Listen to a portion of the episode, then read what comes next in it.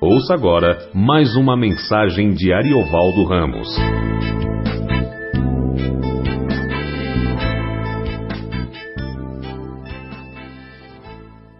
Irmãos, graças a paz. Vamos a João capítulo 7. Vamos continuar usando a versão a mensagem, tá bom? Não, irmã, João capítulo 7 só. Porque nós estamos fazendo capítulo por capítulo. É. Mais tarde, Jesus retomou suas atividades na Galileia. Ele não queria viajar pra, pela Judéia porque os judeus estavam procurando uma oportunidade para matá-lo. Estava próximo a outra festa celebrada anualmente pelos judeus, a dos tabernáculos. Seus irmãos disseram: Por que você não vai para a festa para que os seus discípulos possam ver as obras que você faz? Quem quer ser conhecido não pode ficar escondido num canto. Se você leva a sério o que faz, mostre-se ao mundo. Seus irmãos o pressionavam porque não criam nele. Jesus respondeu: Não me pressionem, minha hora não chegou. É hora de vocês. Aliás, sempre é a hora de vocês, porque não tem nada a perder. O mundo não tem nada contra vocês, mas sim contra mim. Está contra mim porque denunciou a maldade que escondem. Quanto a vocês, vão em frente, vão para a festa. Não esperem por mim. Ainda não estou pronto, meu tempo não chegou. Ele disse isso e ficou na Galileia, só que mais tarde, depois de a família ter ido para a festa, ele também foi. Mas se manteve incógnito, evitando ao máximo chamar a atenção para si. Os judeus já estavam procurando por ele, perguntando a todos: onde está aquele homem? Havia muita controvérsia a respeito dele. Seu nome circulava na boca do povo. Alguns diziam ele é um homem bom, outros contestavam: nada disso, ele engana o povo. Entretanto, as conversas eram discretas, porque o povo tinha medo dos líderes judeus. Lá pela metade da festa, Jesus se manifestou no templo, estava ensinando. Os judeus ficavam impressionados, mas estavam confusos. Como ele sabe tanto sem ter estudado? Jesus disse: Não inventei nada disso, o meu ensino vem daquele que me enviou. Quem quiser fazer sua vontade, pode testar esse ensinamento e saberá se é de Deus ou se eu o inventei. Quem inventa ideias próprias está sempre tentando impressionar, mas quem quer honrar aquele que o enviou apega-se aos fatos, não altera a realidade. Foi Moisés que deu a lei de Deus, não foi? Mas nenhum de vocês a cumpre. Então, por que estão tentando me matar? A multidão protestou: Você está louco. Quem está tentando matá-lo? Você está possuído por demônio. Jesus reagiu: Fiz um milagre meses atrás e vocês ainda estão todos preocupados imaginando o que estou para fazer. Moisés prescreveu a circuncisão, que não veio de Moisés, mas dos seus antepassados, e vocês circuncidam, circuncidam um homem operando parte do seu corpo, mesmo num sábado, fazendo isso para preservar um item da lei de Moisés. Então, por que estão preocupados por eu haver restaurado a saúde de um homem no sábado? Não fiquem procurando defeitos, usem a cabeça e o coração para discernir o que é certo, para testar o que é de fato correto. Foi quando alguns habitantes de Jerusalém disseram: Esse não é o homem que estavam querendo matar? Olhem ele ali, dizendo o que quer diante de todos e ninguém o detém. Será que os líderes pensam que ele é de fato o Messias? Nós não sabemos de onde ele veio, mas nós sabemos de onde ele veio, mas no caso do Messias, ninguém sabe de onde ele virá. Então Jesus, que estava ensinando no templo, gritou para eles: Vocês pensam que me conhecem, que sabem de onde eu vim, mas minha origem não é essa. Não estou nesta missão por conta própria. Minha verdadeira origem está naquele que me enviou e vocês não o conhecem. Não o conhecem, venho da parte dele, é por isso que eu o conheço, ele me enviou aqui. Eles procuravam a ocasião para prendê-lo, mas ninguém tocou nele, pois sua hora ainda não havia chegado. Muitos de seus ouvintes passaram a segui-lo, mas diziam: será que quando o Messias vier, vai apresentar provas superiores ou mais convincentes que essas?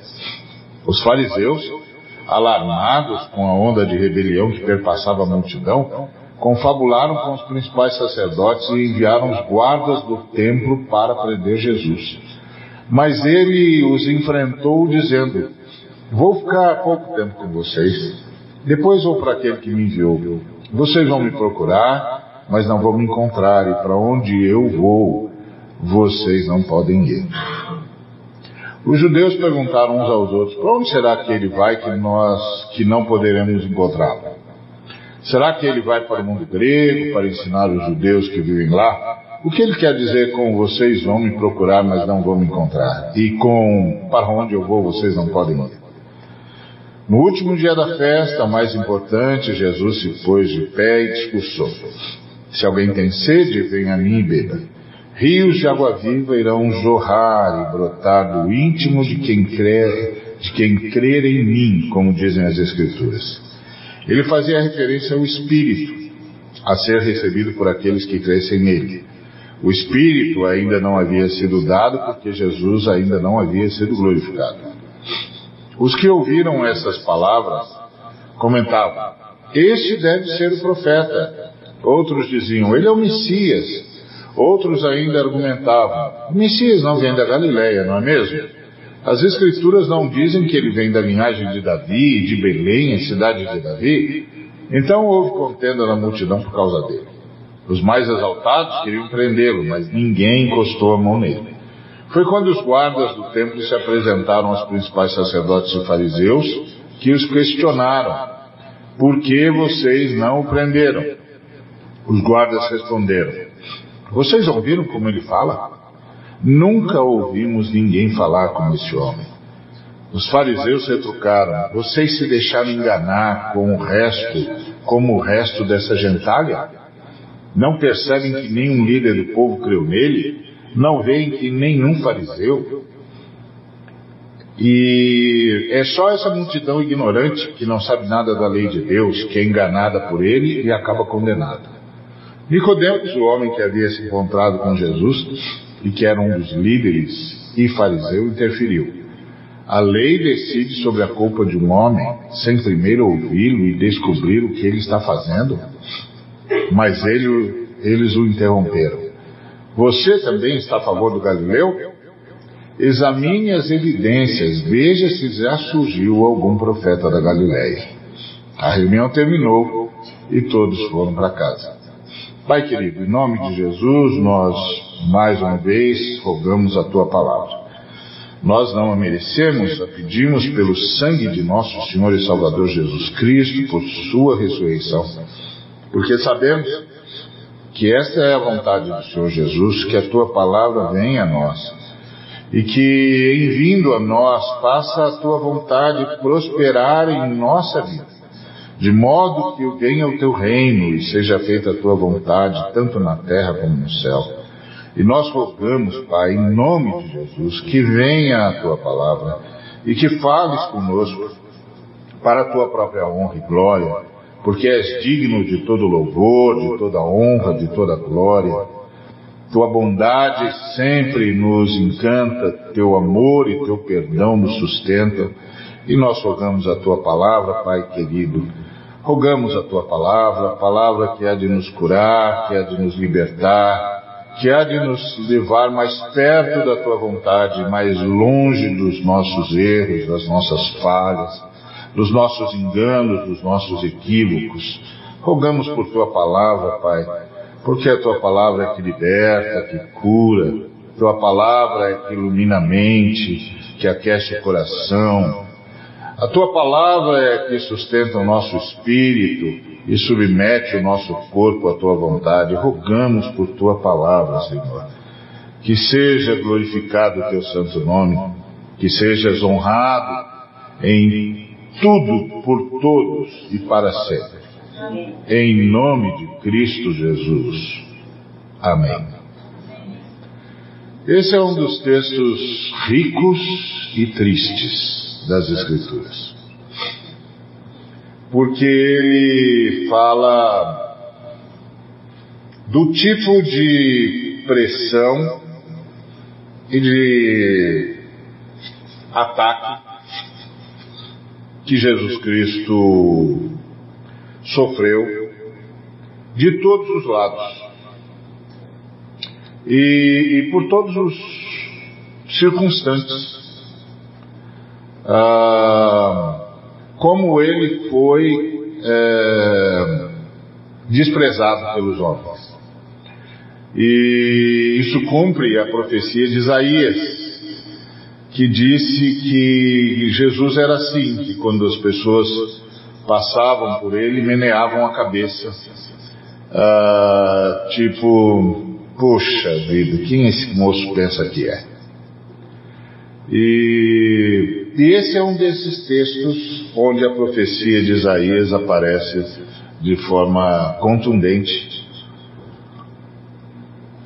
Mas o mais impressionante não é ah, o como as pessoas desprezam Jesus, mas como ele mesmo diante disso continua a oferecer-lhes água viva, a oferecer-lhes vida e vida em abundância, a oferecer-lhes uh, paz, a oferecer-lhes salvação.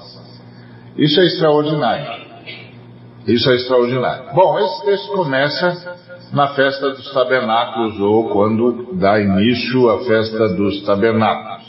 Festa dos tabernáculos era uma festa anual em que os judeus tinham de sair das suas casas e viver em tendas. Uh, mais ou menos tendas improvisadas. Uh, se a festa fosse levada a sério, uh, qualquer pessoa que entrasse em Israel, principalmente em Jerusalém, onde a festa era, é, é, tinha o seu centro, pensaria estar entrando numa favela horrível como nós temos algumas na América Latina.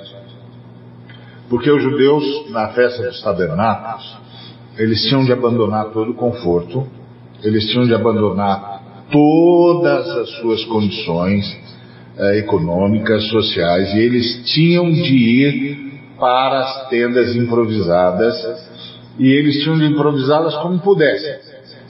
Então, quando eles levavam a festa a sério, eles iam morar durante a festa, durante o período da festa, eles iam morar em casebres, em, em casas caindo aos pedaços, em tendas improvisadas, ah, como eu disse, muito parecido com as piores favelas do mundo pobre. E por que, que eles tinham de fazer isso? Para eles se lembrarem do tempo da escravidão. Para eles se lembrarem do tempo em que eles eram escravos no Egito. Para eles se lembrarem de que situação o Senhor os tirou com mão forte por meio da liderança de Moisés o profeta de Deus. Então eles tinham de passar por aquele período, aquele tempo, para constantemente, anualmente, se lembrarem de que eram um povo liberto, salvo pela poderosa mão de Deus. Como diria hoje o pessoal da Missão Mais, que trabalha com os refugiados, era para eles se lembrarem que eles eram todos refugiados, que eles todos vieram da escravidão, que eles vieram de uma situação de opressão, que eles vieram de uma situação de miséria, que eles tinham sido escravos por 400 anos, que eles passaram pelas piores agruras, pelas piores situações, que eles eram gente que foi desprezada, que foi morta, perseguida, gente que viveu miseravelmente, gente que os egípcios tratavam como animais, que eram vendidos como mercadoria, para eles se lembrarem de onde eles vieram, de como Deus os tirou de lá com mão forte. Para quê? Para que eles fossem sempre uma nação diferente das demais para que eles nunca desejassem a opressão de outrem, que eles nunca é, discriminassem ninguém, que eles nunca fossem vingativos com os estrangeiros, porque naquela festa eles se lembraram, se lembravam de que foram estrangeiros, durante séculos. Foram estrangeiros, estiveram em terra alheia, foram tratados como animais, foram vendidos, foram humilhados, foram torturados, foram espancados, as suas mulheres foram desrespeitadas, os seus filhos foram levados para a guerra, e eles não podiam fazer nada, eles eram um povo de escravos. Então todo ano eles tinham de se lembrar disso.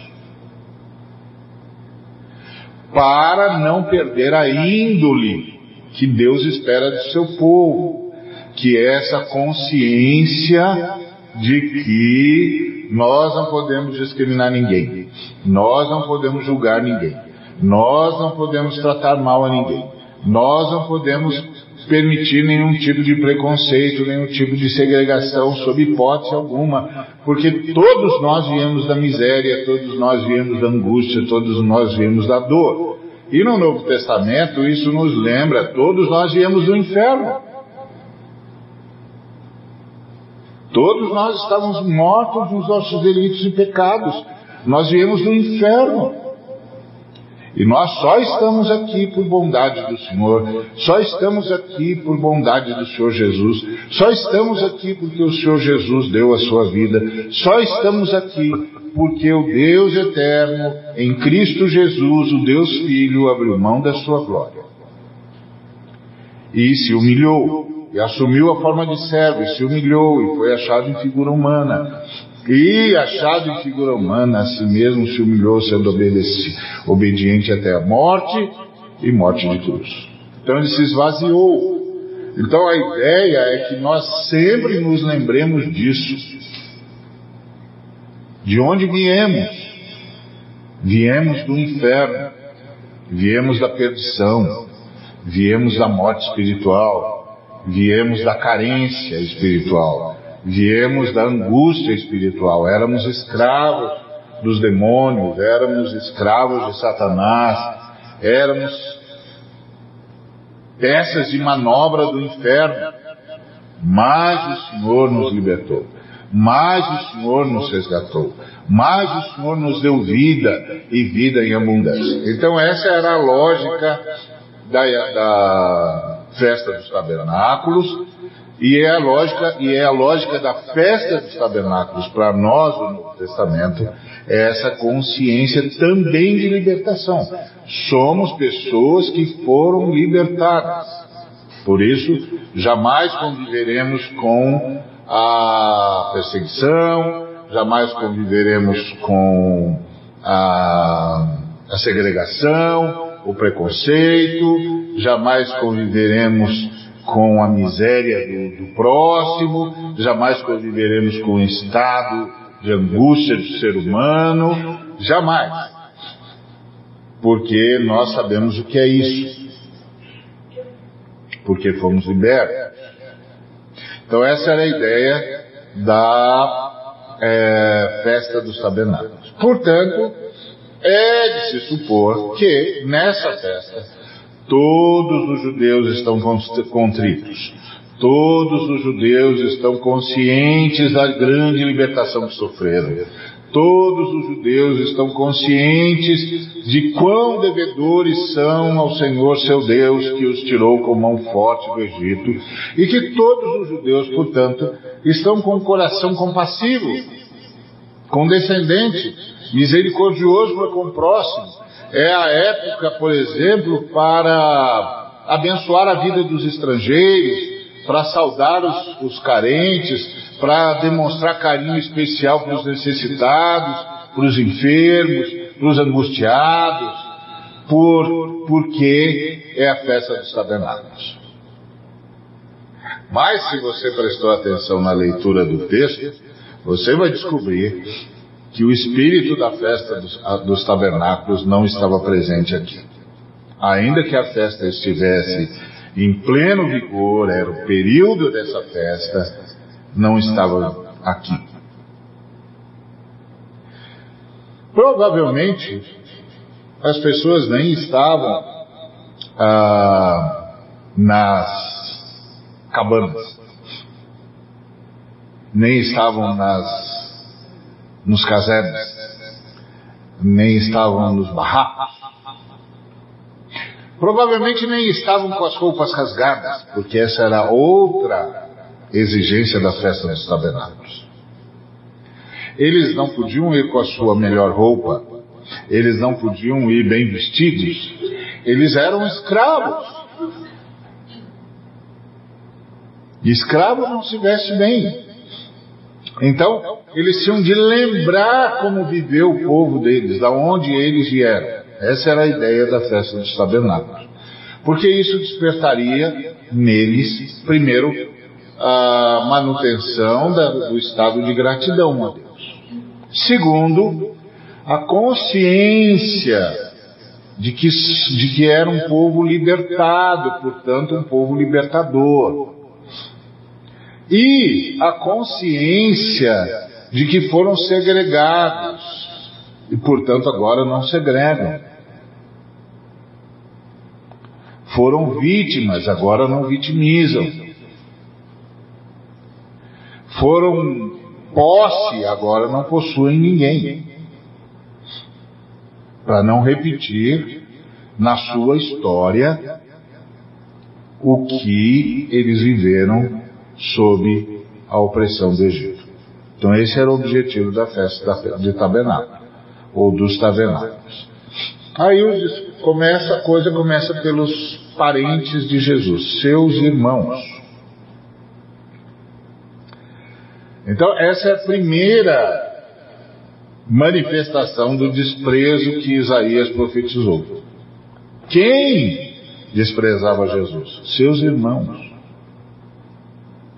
Seus irmãos não criam nele. É claro que a essa altura do campeonato você pergunta, Maria, onde está você, Maria? José já tinha morrido. Maria, você não falou para os seus filhos sobre Jesus?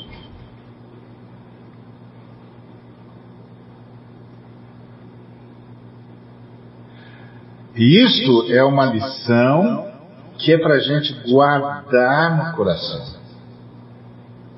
Que o coração humano é enganoso. Que as experiências, por mais profundas que sejam, precisam ser revividas no coração o tempo todo para que a gente não se esqueça jamais de quem nós somos de onde viemos, por que estamos aqui. E que se a gente perde isso, a graça de Deus, que nos torna pessoas com dons, com potencial enorme, que nos dá consciências novas, um padrão de vida melhor, todos os sentidos, moral, ético, econômico, etc., etc., pode acabar sendo usado da pior forma possível, que é fazendo que nós nos esqueçamos que somos seres libertos, libertados da escravidão.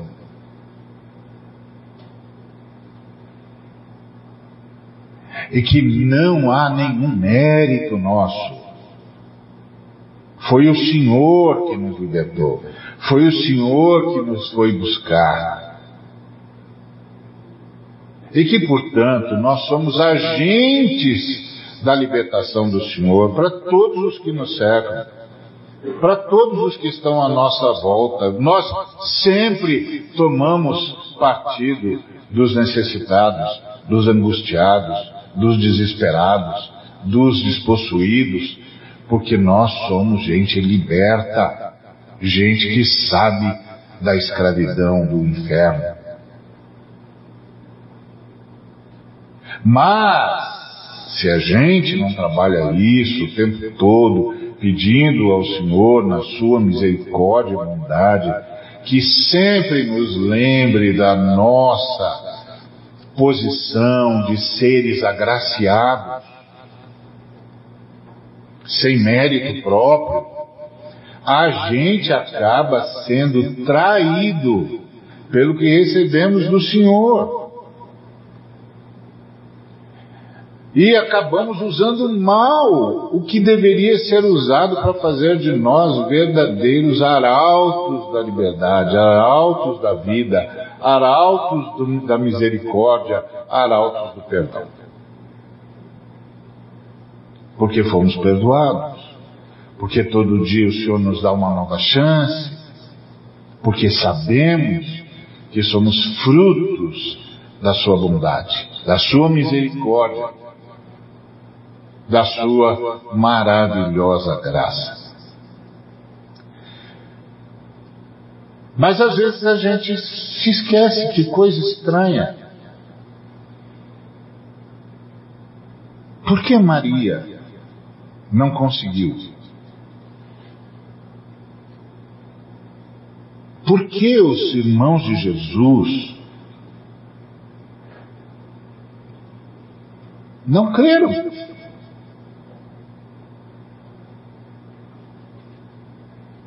O que, que aconteceu? E isso nos leva a uma outra lição.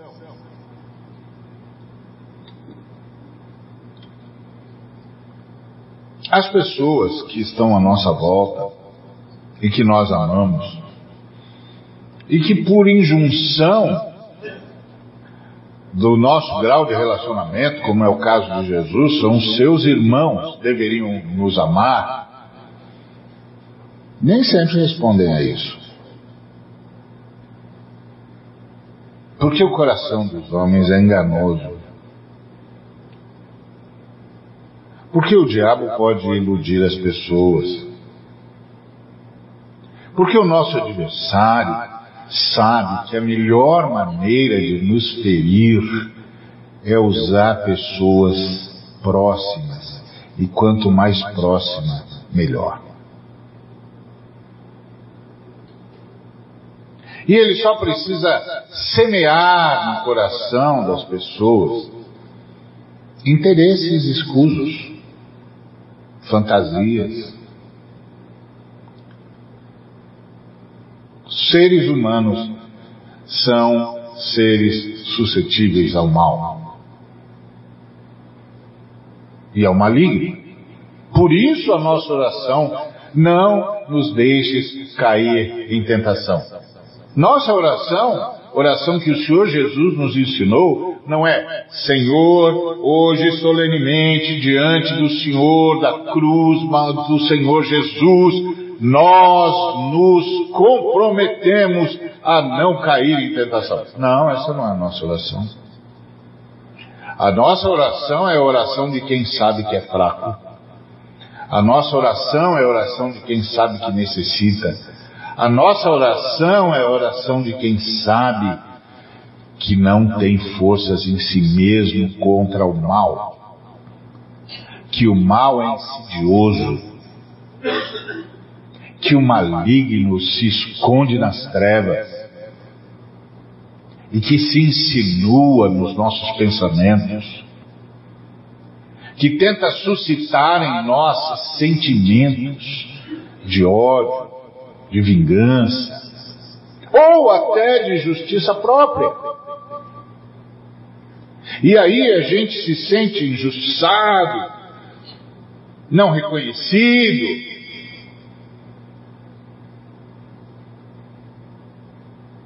E aí a gente pensa que está reagindo como um justo. Mas a gente está reagindo como um prisioneiro do mal.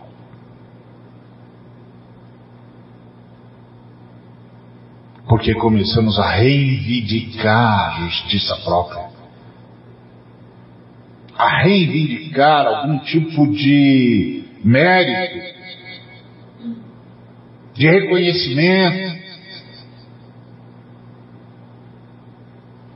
E aí o mal já se instalou.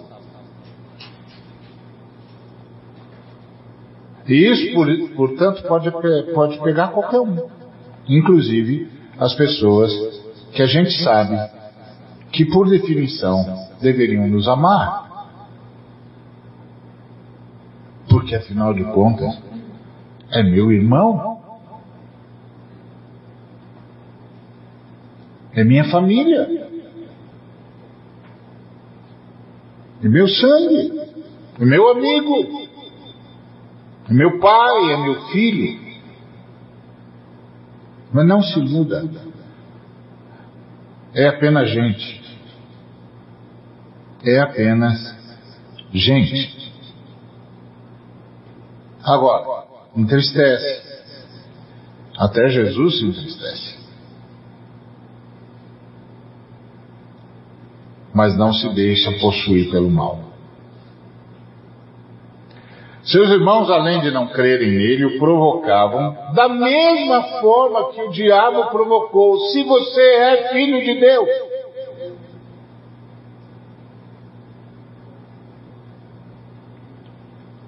Se você é mesmo que a mãe disse que você é. Se você é mesmo que o pai falava que você é. Então vai lá, se mostra. E o que é que nós ganhamos com você?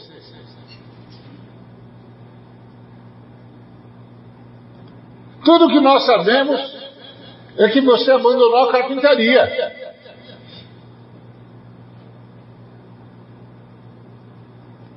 O que é que nós ganhamos com você, esse poder todo que você alega ter?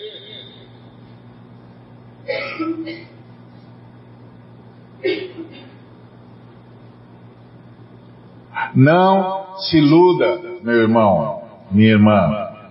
Somos apenas gente. Por isso, todos nós precisamos da festa dos tabernáculos. Precisamos nos lembrar disso.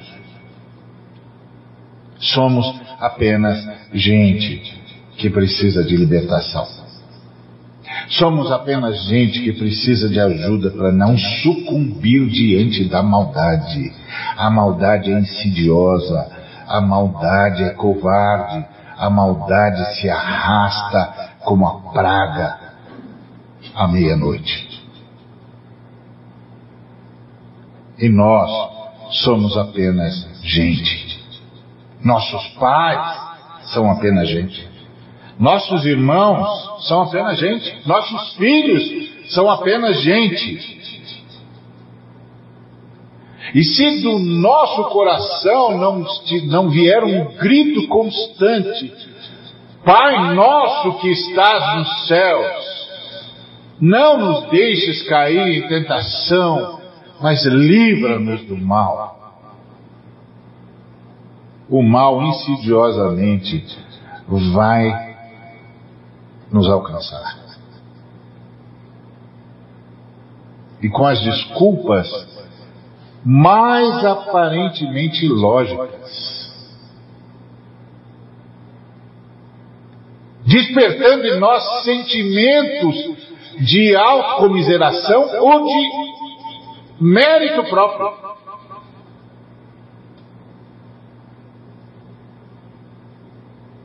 De reivindicação de justiça. Há algo mais nobre do que reivindicar justiça? Depende. Depende como, depende, depende de onde, de quando, por quê e para quem.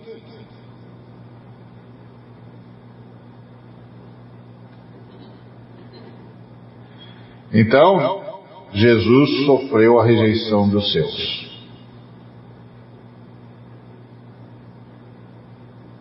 No mundo tereis aflições, disse Jesus. Mas tem de bom ânimo. Eu venci o mundo. E ele não venceu o mundo apenas na cruz e na ressurreição. Ele venceu esse mundo Olha Jesus falando aos seus irmãos: não me pressionem. Vocês deviam colaborar comigo. Vocês deviam entender que eu estou em missão. Vocês deviam saber que eu tenho algo para fazer. Vocês ouviram isso de primeira mão. Não me pressionem. Minha hora não chegou. É a hora de vocês. Vão. Vocês querem fazer festa? Vocês querem participar da festa? O que, que vocês querem? Vão.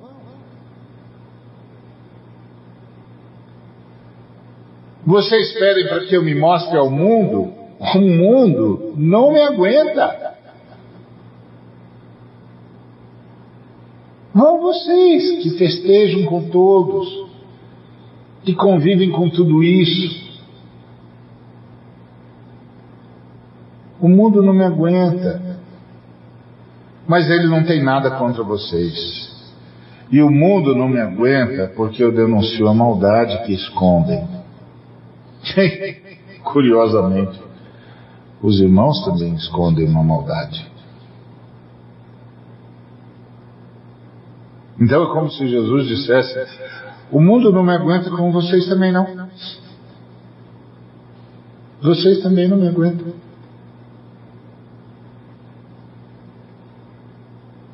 Então, irmãos, isso é uma outra lição.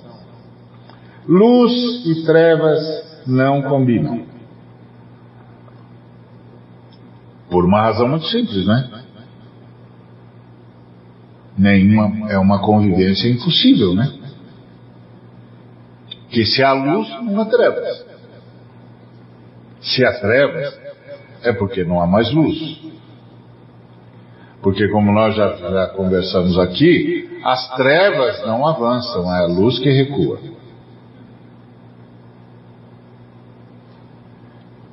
Então, só a trevas porque a luz recuou. Se a luz avança, as trevas recuam e resistem.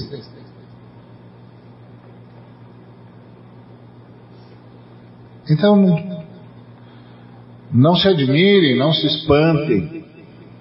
É assim mesmo. É assim mesmo, os que amam as trevas vão reagir a qualquer proximidade da luz.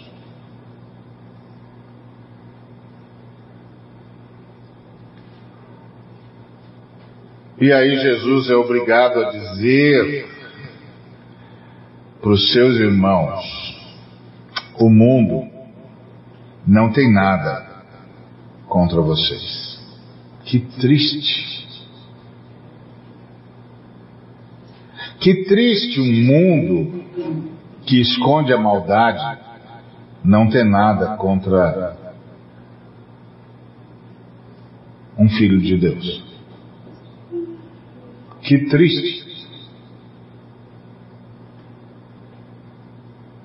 Como não tem nada? Não tem a, não percebe a, a, a, a diferença? Triste. Muito triste. Bom, então esse é o primeiro desprezo que ele sofre. E aí ele diz: Vão em frente, vão para a festa, não esperem por mim.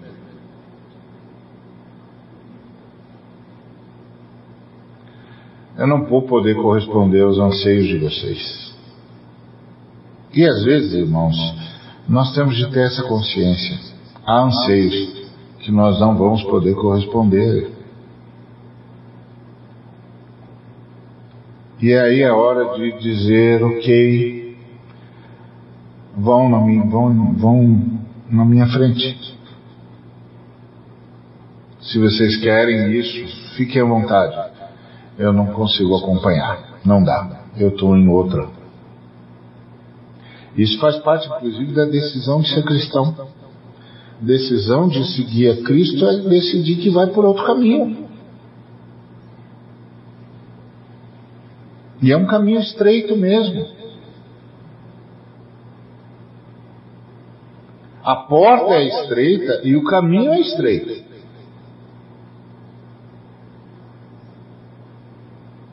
E nesse caminho estreito não dá para satisfazer os anseios de todos os que nos rodeiam. Tem uma hora que a gente vai dizer, amigo, não dá. esse não é o meu caminho, esse não é o meu jeito, essa não é a vida que eu abracei, porque essa não é a vida do Cristo que, que me guia, que me salvou, que me leva com a sua própria mão. Não dá. É outro caminho. Então Jesus tem essa primeira colocação. Depois, mais tarde, Jesus foi é, para a festa e se manteve incógnito, evitando ao máximo chamar atenção, porque os judeus já estavam começando a pensar em matá-lo.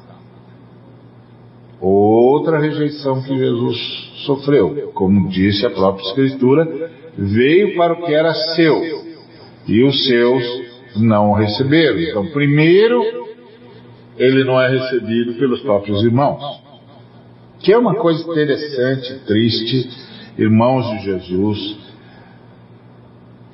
e alguns deles, como Judas e Tiago, só vão se converter a Jesus depois da sua ressurreição. Depois da ressurreição, Jesus aparece a Tiago e Tiago finalmente reconhece que conviveu o tempo todo com Deus. E que o tempo todo reclamou de Deus. E que o tempo todo pressionou Deus. Já pensou? E tudo indica que foi Tiago que foi levando irmão por irmão a conversão.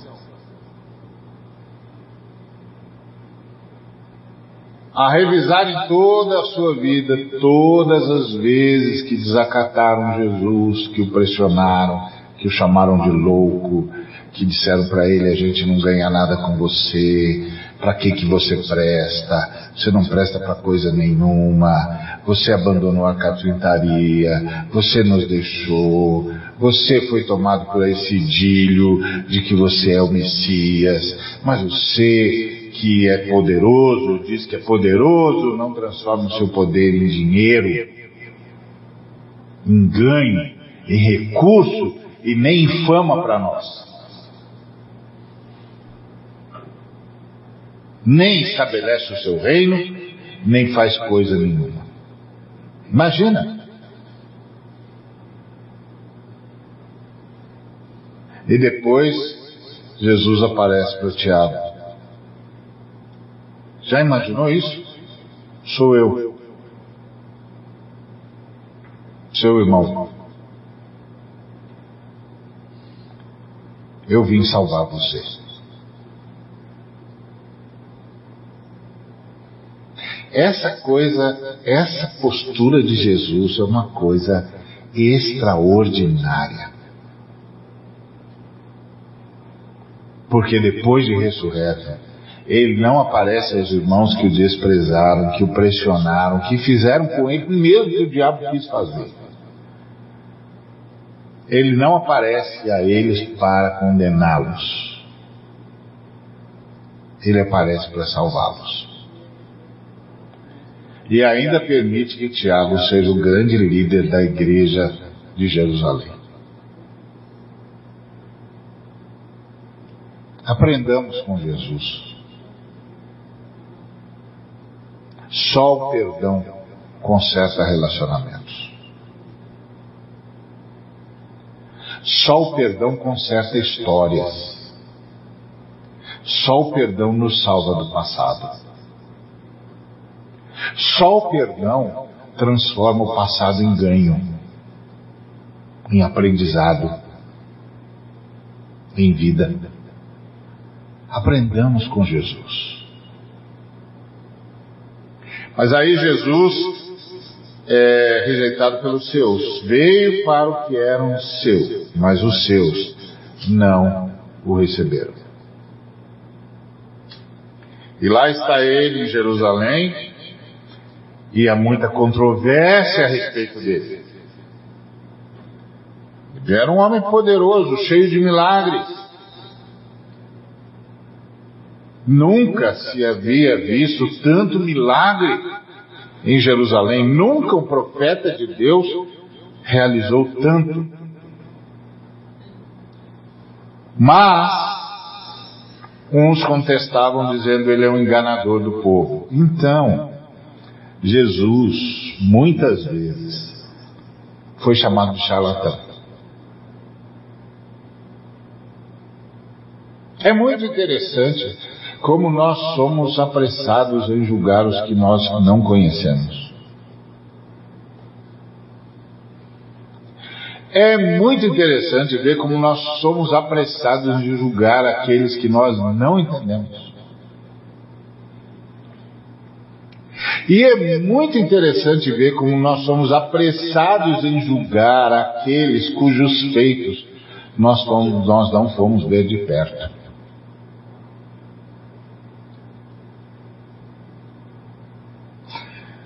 Jesus foi assim, ele foi chamado de charlatão. Não charlatão.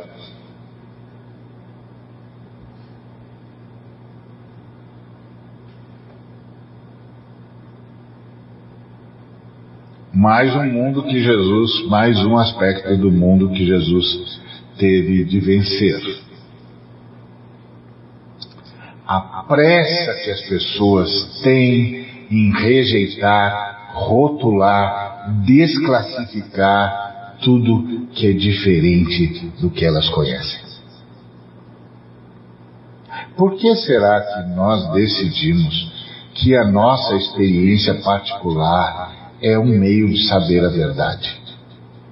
Por que será que a gente entende que se não é do jeito que eu conheço, então não é verdade? Por que será que nós temos essa tentação e essa tendência de achar que nós somos os donos da verdade. Por que é que a gente simplesmente não reage com misericórdia? Com bondade, com paciência. Ah, o irmão lá está dizendo que tem um dom, ministério. Tá bom, Vamos esperar para ver. Vamos orar por ele. Vamos colocá-lo nas mãos do Senhor.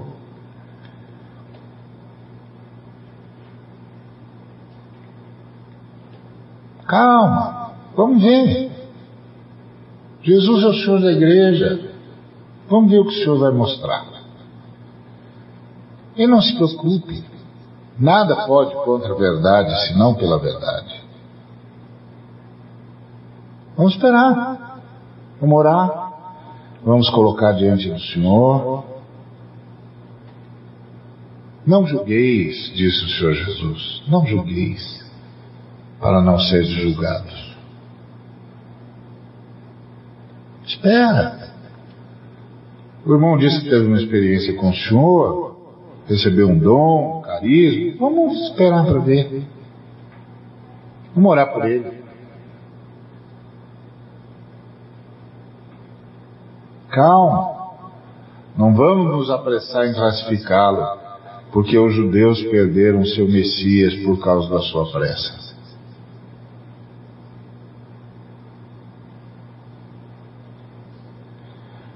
Foram catalogando tudo e todos rapidamente. Rapidamente decidiram que Jesus era um charlatão. E aí, ah, lá pela metade da festa, já, portanto, começando a ir em direção ao fim, Jesus foi para o templo e estava ensinando. Aí os judeus ficaram impressionados, mas estavam confusos. Como ele sabe tanto sem ter estudado? Bom, primeiro o rejeitaram porque não conseguiam acreditar nos milagres que ele fazia. Primeiro, os irmãos o rejeitaram porque ele não ganhava dinheiro com aquilo. E eles não ganhavam nada com ele. E eles já tinham certeza se ele fazia mesmo. Depois, ele foi rejeitado porque as pessoas disseram que o que, que as curas que se diziam dele eram charlatanismo. E agora ele está sendo rejeitado porque não tem diploma.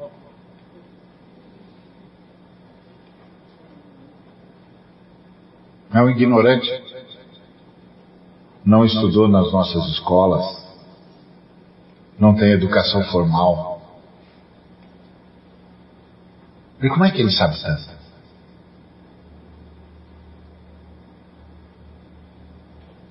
De quem que ele está copiando?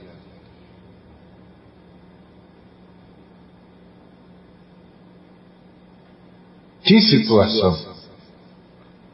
Agora é o preconceito social.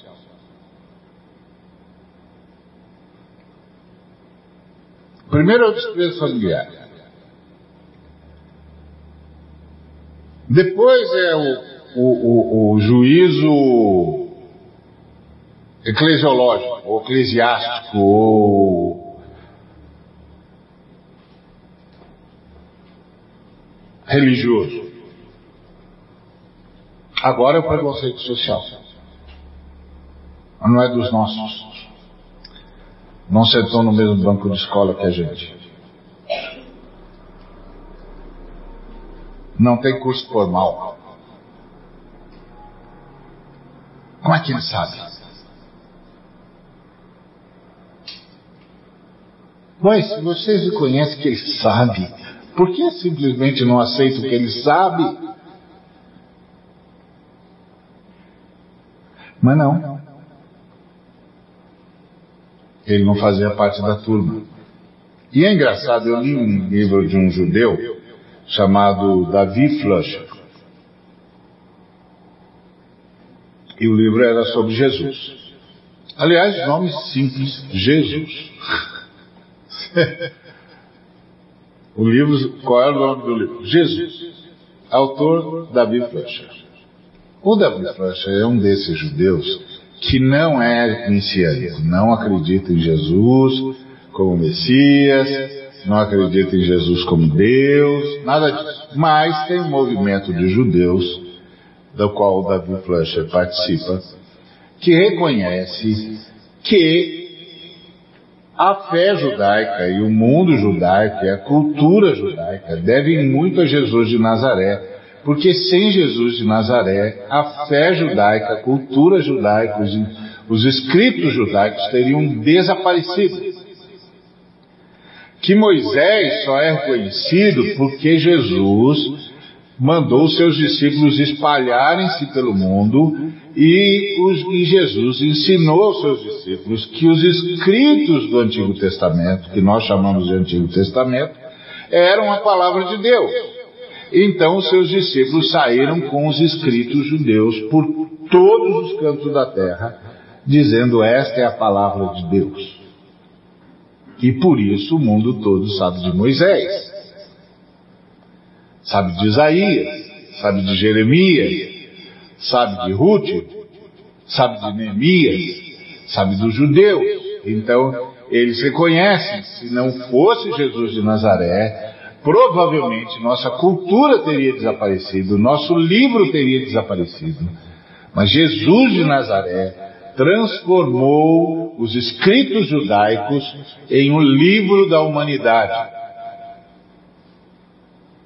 Então eles passaram a estudar Jesus de Nazaré, esse fenômeno na cabeça deles.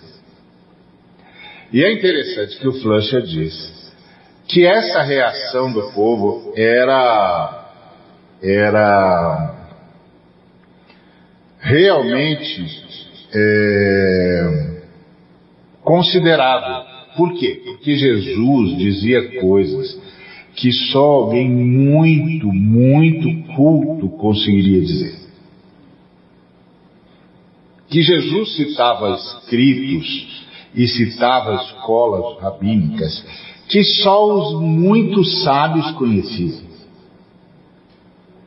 E que Jesus falava fluentemente o hebraico, o latim, o grego, e que falava do jeito deles, Ou seja, como quando a gente diz, ah, esse camarada fala sem sotaque.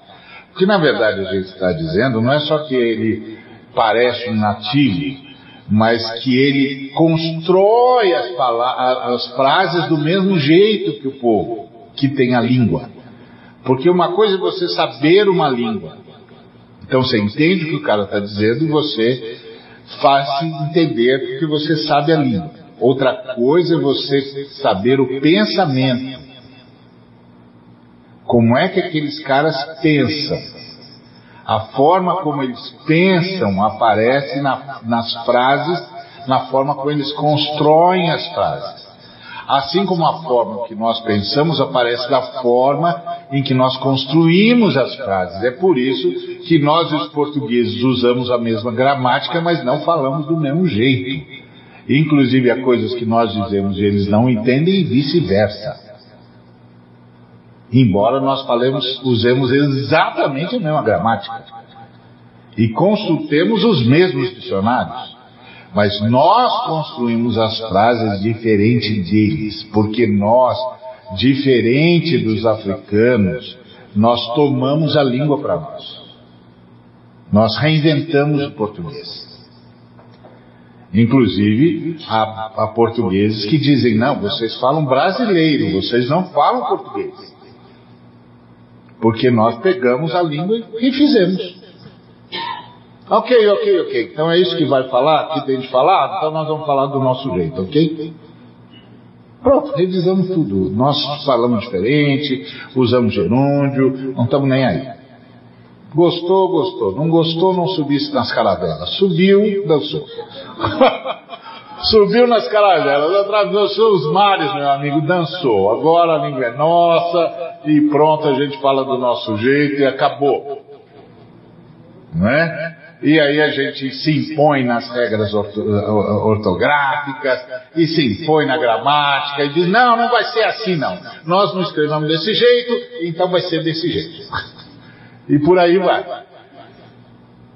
Então, o que o Flusher dizia é que Jesus sabia falar a língua do camarada do jeito que ele falava. Não apenas sabia a língua, sabia como ele pensava. Isso é impressionante. Para fazer isso precisa ser muito bom. Mas ele não passou pelas escolas formais.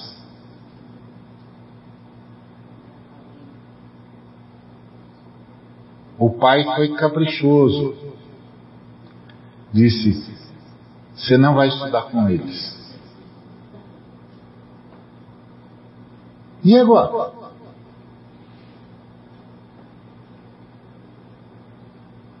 Porque sem as escolas formais você padece mesmo. O camarada não reconhece, você não, tem a, a, a formar, não passou pela formalidade, fica difícil. Eu me lembro que uma vez o, o Rubem Alves falou, é, eu ataco, eu ataco mesmo esse sistema escolar, sistema educacional e tal, e tal, e tal.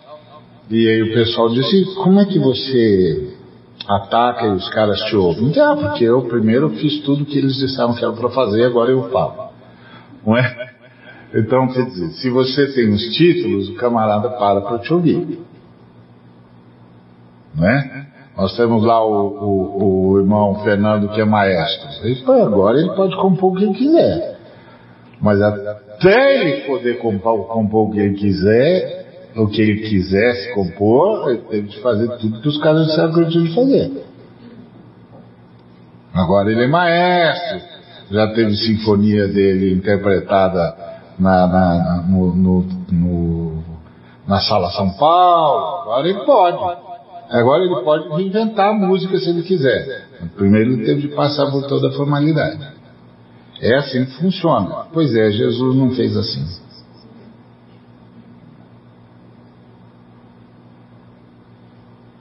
Que chato, hein?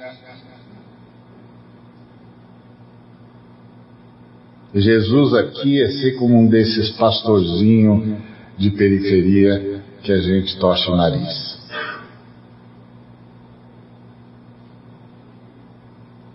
Está vendo?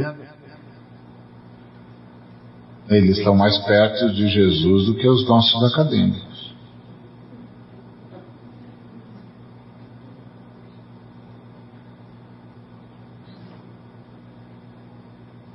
Estão mais perto de Jesus do que eu. Meus textos são, estão sendo usados agora em teses de mestrado, doutorado, etc. Os irmãozinhos lá da periferia, ninguém nem liga. Mas Jesus estava lá. Jesus era o cara da periferia. Aquele camarada para quem os mestres torcem o nariz. E o povo segrega, porque se os mestres segregam. Olha que coisa interessante. Pronto, mais um mundo que Jesus teve de vencer. Então, a fala de Jesus para os irmãos dele precisa ser ouvida por nós.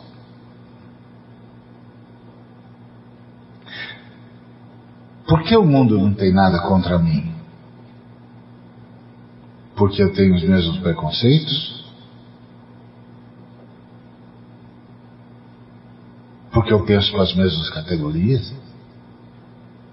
Porque eu julgo da mesma forma? Por isso Jesus disse para os seus irmãos: Vão. Sempre é hora de vocês Porque o mundo não tem nada contra vocês. Vocês pensam como eles. Vocês julgam como eles. Vocês também acham que eu não sou. Vocês também acham que eu não posso. Vocês sabem, também acham que eu não tenho.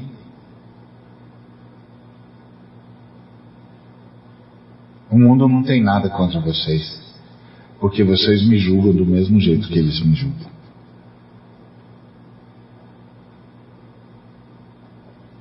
Essa é uma pergunta para a gente fazer para nós. Será que eu me tornei tão preconceituoso quanto o mundo? Tão judicioso quanto o mundo? Será que eu passei a valorizar as mesmas coisas que o mundo valoriza? É sempre uma pergunta para visitar o nosso coração. É festa dos tabernáculos. É hora de visitar o coração e perguntar se eu ainda me lembro que fui escravo. Se eu ainda me lembro dos pecados que tenazmente me assediavam. Se eu ainda me lembro de quando fui liberto. De quando o sangue de Jesus me tirou do inferno e o Espírito de Jesus começou a tirar o inferno de mim. Será que eu ainda me lembro? Será que eu ainda me lembro? É festa dos tabernáculos. É tempo de se lembrar para vencer o mundo. Porque a gente tem de vencer o mundo. As categorias do mundo não servem para nós. Será que eu sou tão racista quanto o mundo? Tão segregacionista quanto o mundo? Tão judicioso quanto o mundo? Eu não posso. Eu fui liberto. E eu sei que Deus não segue as nossas regras. Não faz do nosso jeito. Aliás, ele pode fazer do jeito que quiser. A única coisa que eu sei é que não importa do jeito que ele faça, sempre será bom, sempre será o melhor, sempre será o que precisava ser feito. Olha Jesus. Aí Jesus responde para ele: Gente, eu não inventei nada disso. O que eu ensino vem daquele que me enviou. Pode testar o meu ensinamento. E vocês vão ver se é de Deus ou não. Por que vocês não experimentam? Por que vocês não tentam? Vocês vão descobrir. Eu não inventei isso. E eu não estou fazendo para moto próprio, moto próprio, nem para autorrealização.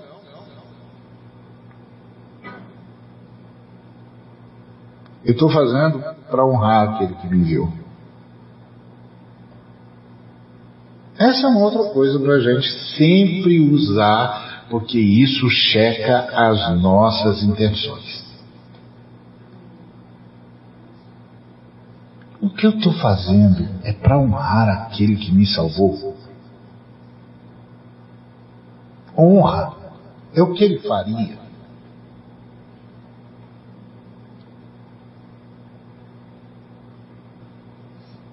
Essa é sempre a pergunta que tem de mexer no coração da gente.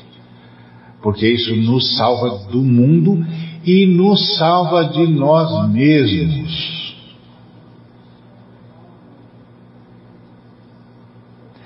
Porque é muito difícil, eu diria praticamente impossível, andar pelo mundo e não ter o pó do mundo grudado na gente. Então, quando a gente retoma a palavra, a palavra é como água que nos lava do, do pó do mundo. Denuncia o que está grudando na gente e faz a gente dizer: Pai nosso que estás nos céus, não nos deixe cair em tentação, mas livra-nos do mal. Não é do mal no outro, é do mal em mim.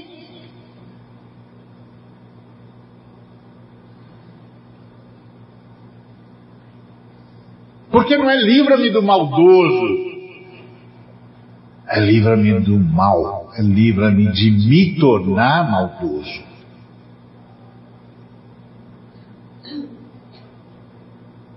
Livra-me do assédio que o maligno faz para que eu me alie a ele na sua rebelião contra o Senhor.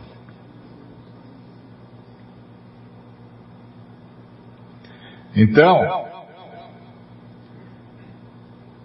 Jesus disse: Eu só quero honrar quem me, chamou, eu não inventei nada, eu não altero a realidade.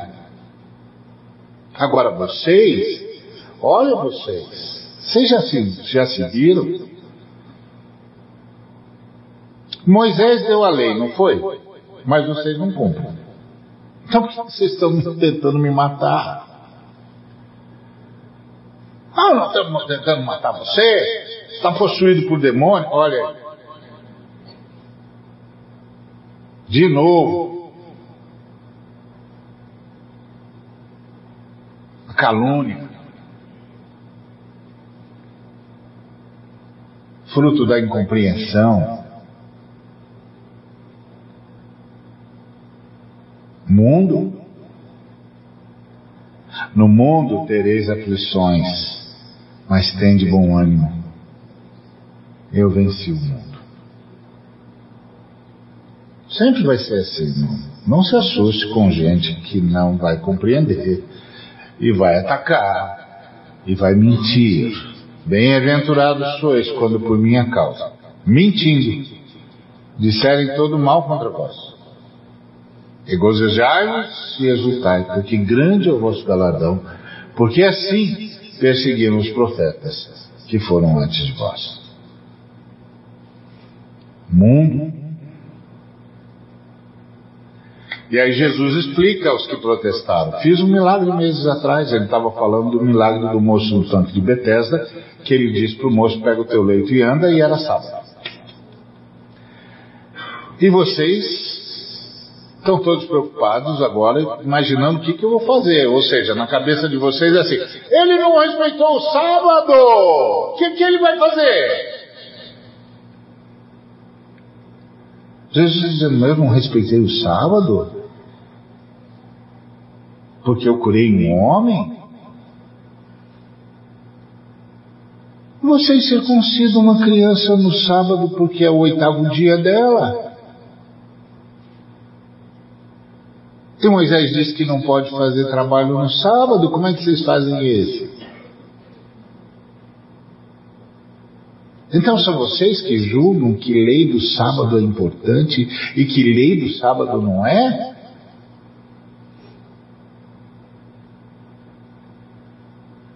Curar não é importante?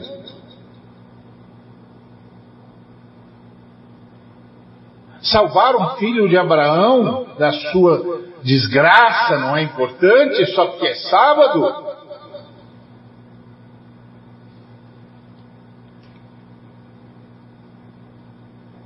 Aí ele diz: um item da lei. E agora vocês estão preocupados porque eu restaurei a saúde de um homem no, no, no sábado. Não fiquem procurando defeitos. Ah, essa fala é fantástica. Se você ficar procurando defeitos, se eu ficar procurando defeitos, se nós ficarmos procurando defeitos, eu posso garantir para você, sem medo de errar, nós vamos achar.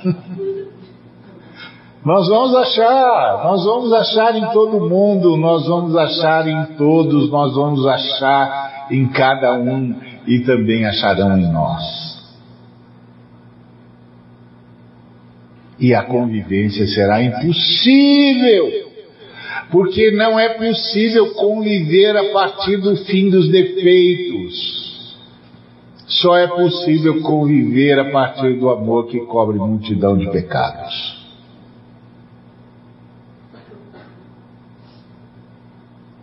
Não saiam por aí procurando qual é o defeito dela, qual é o defeito dele, qual é o defeito daquele. Ah! Defeitos os temos aos borbotões, meu amigo.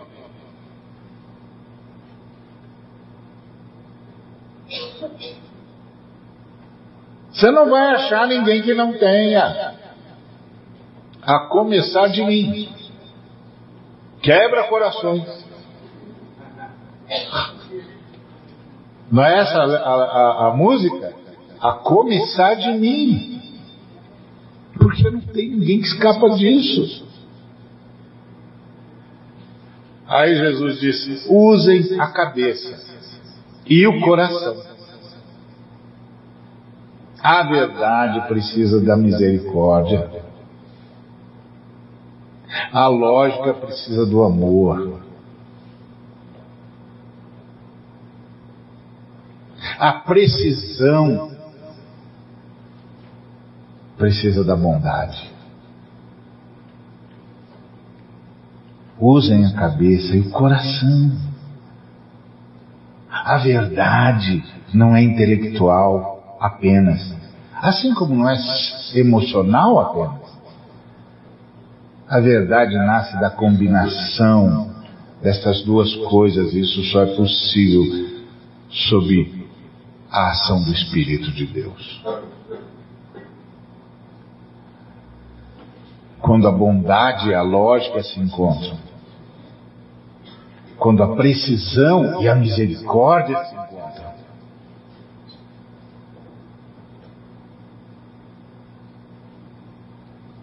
a verdade é viva. Encontrar a verdade é encontrar o jeito como Jesus faria. Porque Jesus Cristo é a verdade.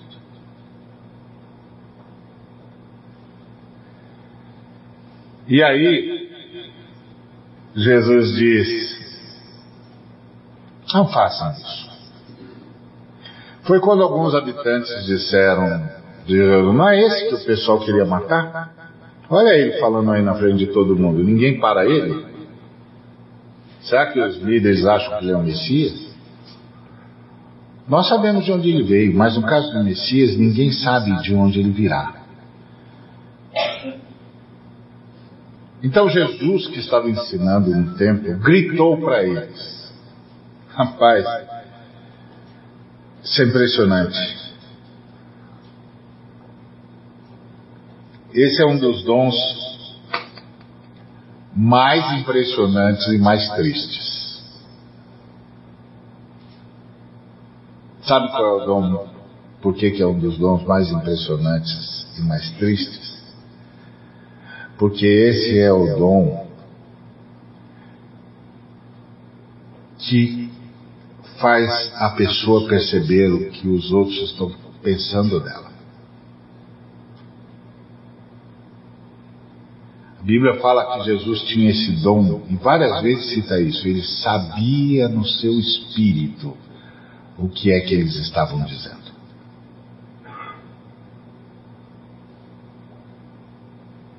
É um discernimento. A gente pensa que o dom de discernimento de espíritos é só o discernimento dos anjos caídos. Tem esse também. Aqueles que têm discernimento dos anjos, dos espíritos, sabem quando uma, uma sala está cheia de anjo ou cheia de demônio. Eles entram, opa. Mas o discernimento do Espírito também discerne o que vai no coração dos homens. E isso é triste.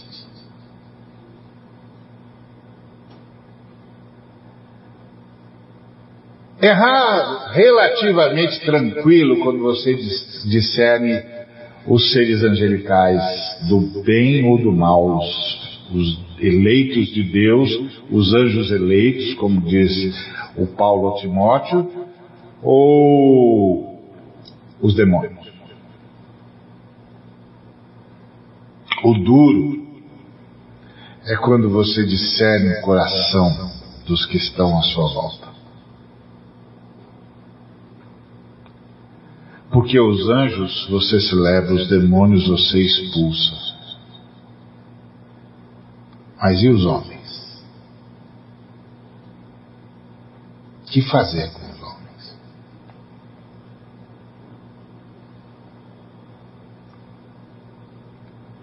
Aí só essa bondade que vem do céu. Essa benignidade que vem do Pai. Porque não dá para fazer nada com os homens.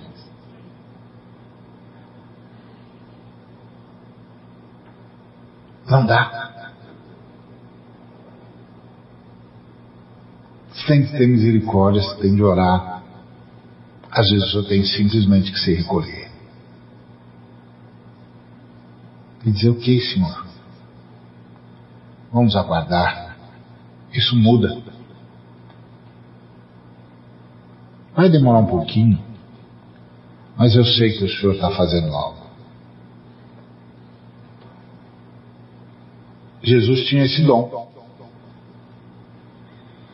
E aqui ele diz: Vocês pensam que me conhecem. E que sabem de onde eu vim. Mas a minha origem não é essa. Eu não estou aqui em missão por conta própria. Minha verdadeira origem está naquele que me enviou e vocês deviam conhecê-lo, mas não o conhecem. Isso é outra coisa para você e eu guardarmos no coração quando a gente perde o conhecimento de Deus. A gente não consegue mais discerni-lo na história. E aí a angústia, é o desespero. Porque a gente perdeu Deus.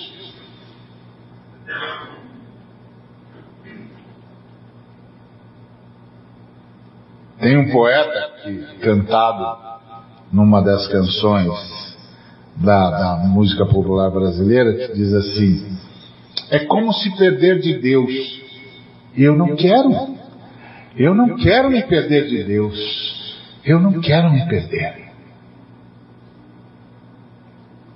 Quando você se perde de Deus, você não consegue mais discernir Deus na história. Aí resta pânico, o desespero. Aquela sensação de desgraça iminente, aquele desconforto e aquela sensação de que está desprotegido.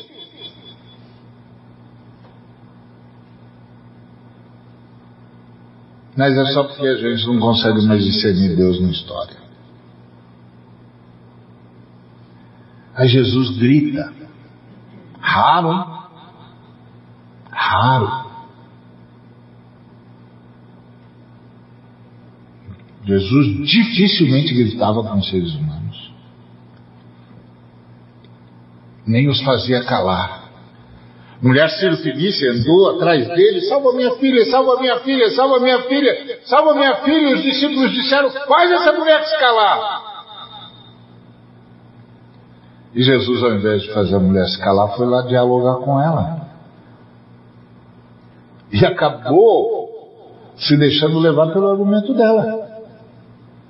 Ele disse: Me entenda, fui chamado para os judeus, eu não posso dar aos cães o que é dos filhos. Os discípulos não disseram para ele, para ela, se explica, para ele, se explica para ela. Os, os, discípulos disseram, faz ela se calar. Mas Jesus não fazia seres humanos se calarem, fazia os demônios se calarem. Mas não os seres humanos. O que ele não admitia que os demônios dissessem, ele ouvia dos seres humanos.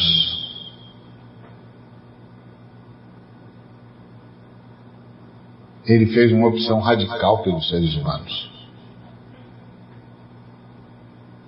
E ele foi lá dizer para ela: Não, não posso.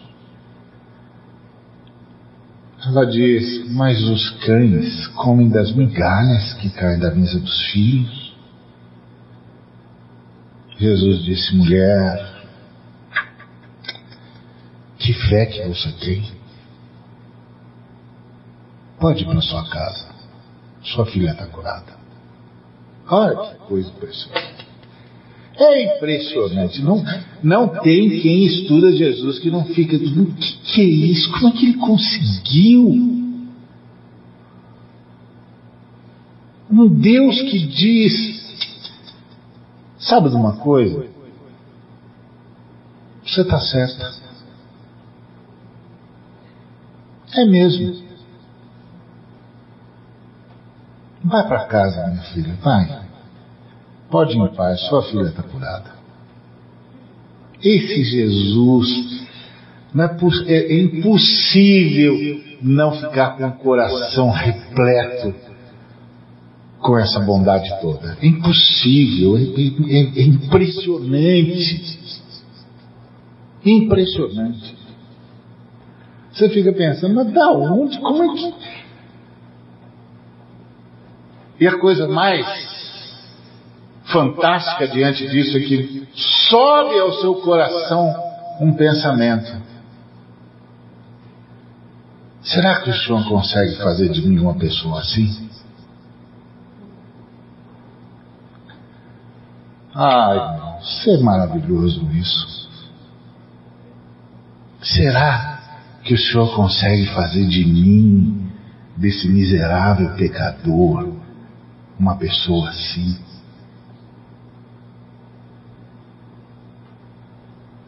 E ele diz: todo aquele que vem a mim, todo aquele que vem a mim.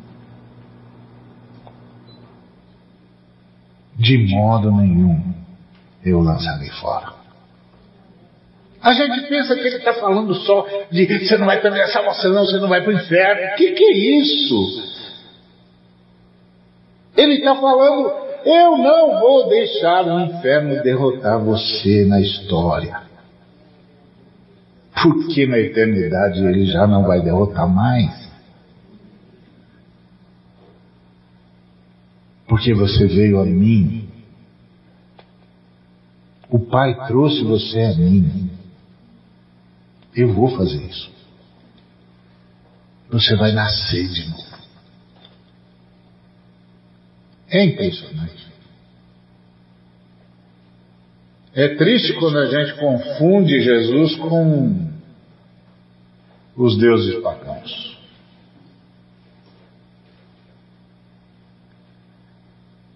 E aí você diz, ai meu pai, vou ter de falar com esse irmão, irmão, acha que você errou a porta?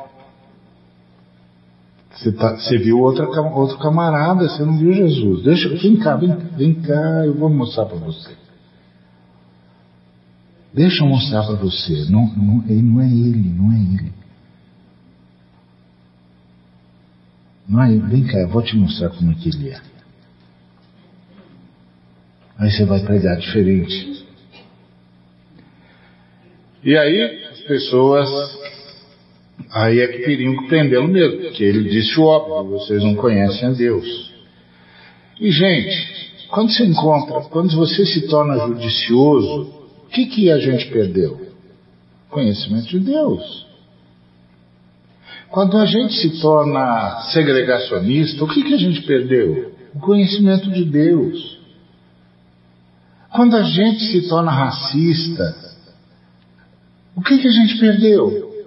O conhecimento de Deus. Quando a gente começa a desprezar seres humanos, porque eles não são como nós, o que, que a gente perdeu? O conhecimento de Deus. Quando a gente começa a desprezar seres humanos porque eles não passaram pela mesma formalidade que nós, o que, que a gente perdeu? O conhecimento de Deus. Vocês não conhecem a Deus. Mas tinham aqueles que começaram a seguir e que começaram a dizer: quando o Messias vier, vai apresentar provas superiores ou mais convincentes do que esse camarada aqui. Imagina! Os soldados disseram: não, nós, nós não prendemos porque você já viu esse homem falar?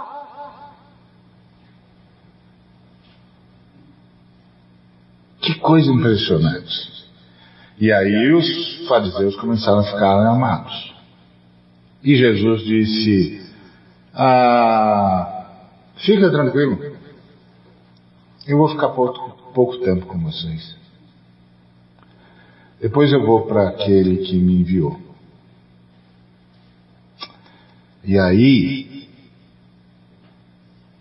vocês vão me procurar. mas não vão me encontrar mais. Ele disse isso para o sacerdote. Não, nós não nos veremos mais.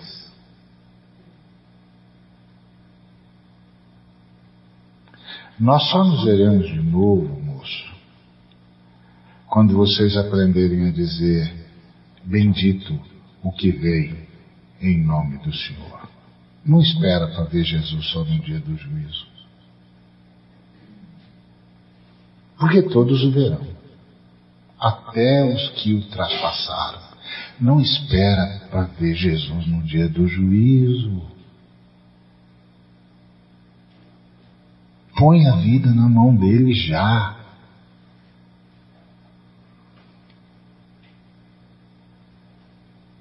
Não deixa ele embora. Porque foi isso que ele disse para o seu povo: Vou ficar pouco tempo com vocês. Depois eu vou para aquele que me enviou. Vocês vão me procurar, mas não vão me encontrar. Sabe por quê? Porque vocês não vão poder ir para onde eu vou. A coisa mais preciosa é quando a gente pode ir para onde ele está. Quem crê será salvo. Quem crê vai para onde ele está e vai agora.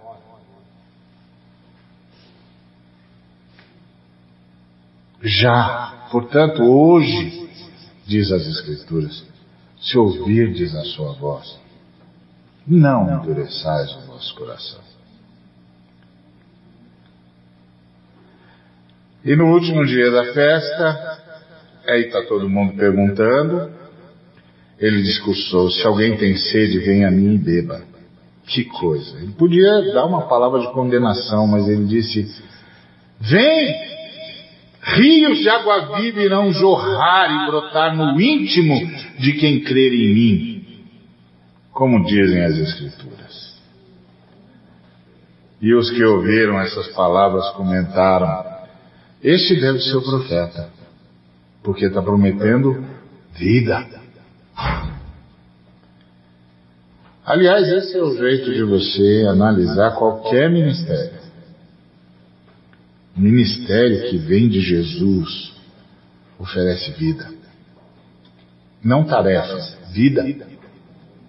Não juízo, vida. E aí, outros argumentavam: o Messias não vem da Galileia, não é mesmo? As Escrituras não dizem que ele vem da linhagem de Davi e de Belém, a cidade de Davi? Ah, que falta fazem os irmãos dele nessa hora.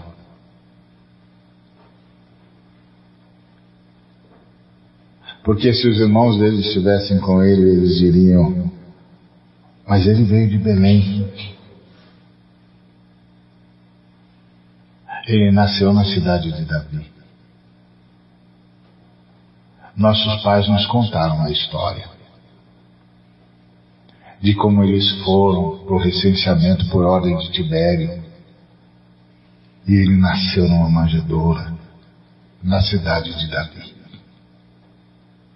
Mas eles não estavam lá. Não tinha ninguém para dizer para eles. Ele veio de Belém. Ele só cresceu na Galileia, mas ele veio de Belém. E aí, os soldados voltaram e os sacerdotes perguntaram por que, que vocês não prenderam, e ele disse: Vocês ouviram como ele fala? Nunca ouvimos ninguém falar como esse homem. E os fariseus retrucaram: Vocês se deixaram enganar como o resto dessa gentalha. Gentalha era festa dos tabernáculos. Todo mundo tinha de estar vestido como gentalha. Todo mundo tinha de estar morando como gentalha. Todo mundo tinha de estar nas cabanas. Todo mundo tinha de estar com as vestes rasgadas. Era a festa dos tabernáculos.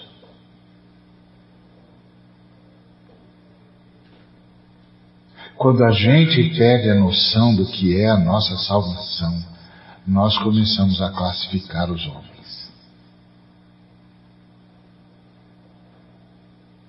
Essa multidão ignorante que não sabe nada da lei de Deus. Não sabe nada da lei de Deus porque vocês não ensinam.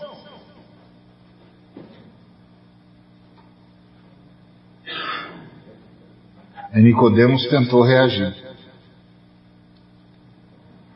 Vocês não podem culpar um homem antes de ouvi-lo. Precisa descobrir primeiro o que ele está fazendo. E aí, diz, ah, você também é Galileu? Examine as evidências. Veja se já surgiu algum profeta da Galileia. Mas ele não é da Galileia.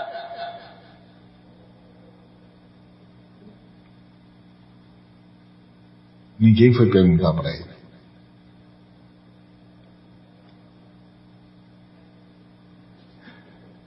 No mundo tereis aflições. Esse tipo de aflição. Esse tipo de judiciosidade. Esse tipo de preconceito.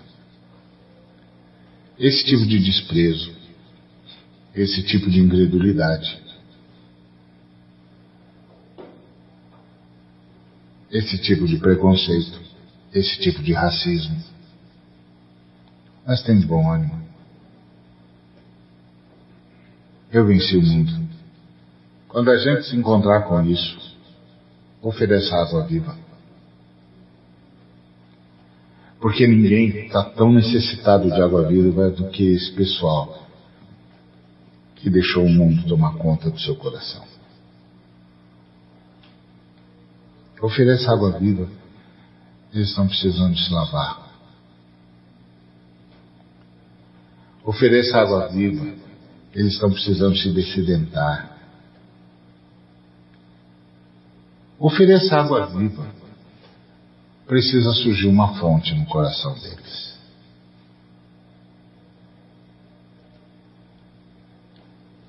E aí a reunião terminou e todos foram para casa. Nós vamos para casa também. Espero que a gente vá para casa melhor do que eles foram. Amém? Em nome de Jesus, Pai, muito obrigado por tua bondade que a tua palavra nos cure, nos transforme, nos liberte, sempre, para a tua honra e tua glória. Em nome de Jesus. Que a graça de nosso Senhor e Salvador Jesus Cristo, que o amor de Deus, que a consolação, a presença, o calor do Espírito Santo, seja sempre com os irmãos e as irmãs e com todo o povo de Deus, que o Senhor vos abençoe e vos guarde. Que o Senhor tenha misericórdia de vós. Que o Senhor sobre vós levante o seu rosto e vos dê a paz. Amém. Deus abençoe. Uma semana repleta de Jesus para todo mundo. E que todo mundo que cruzar com você cruze com Jesus.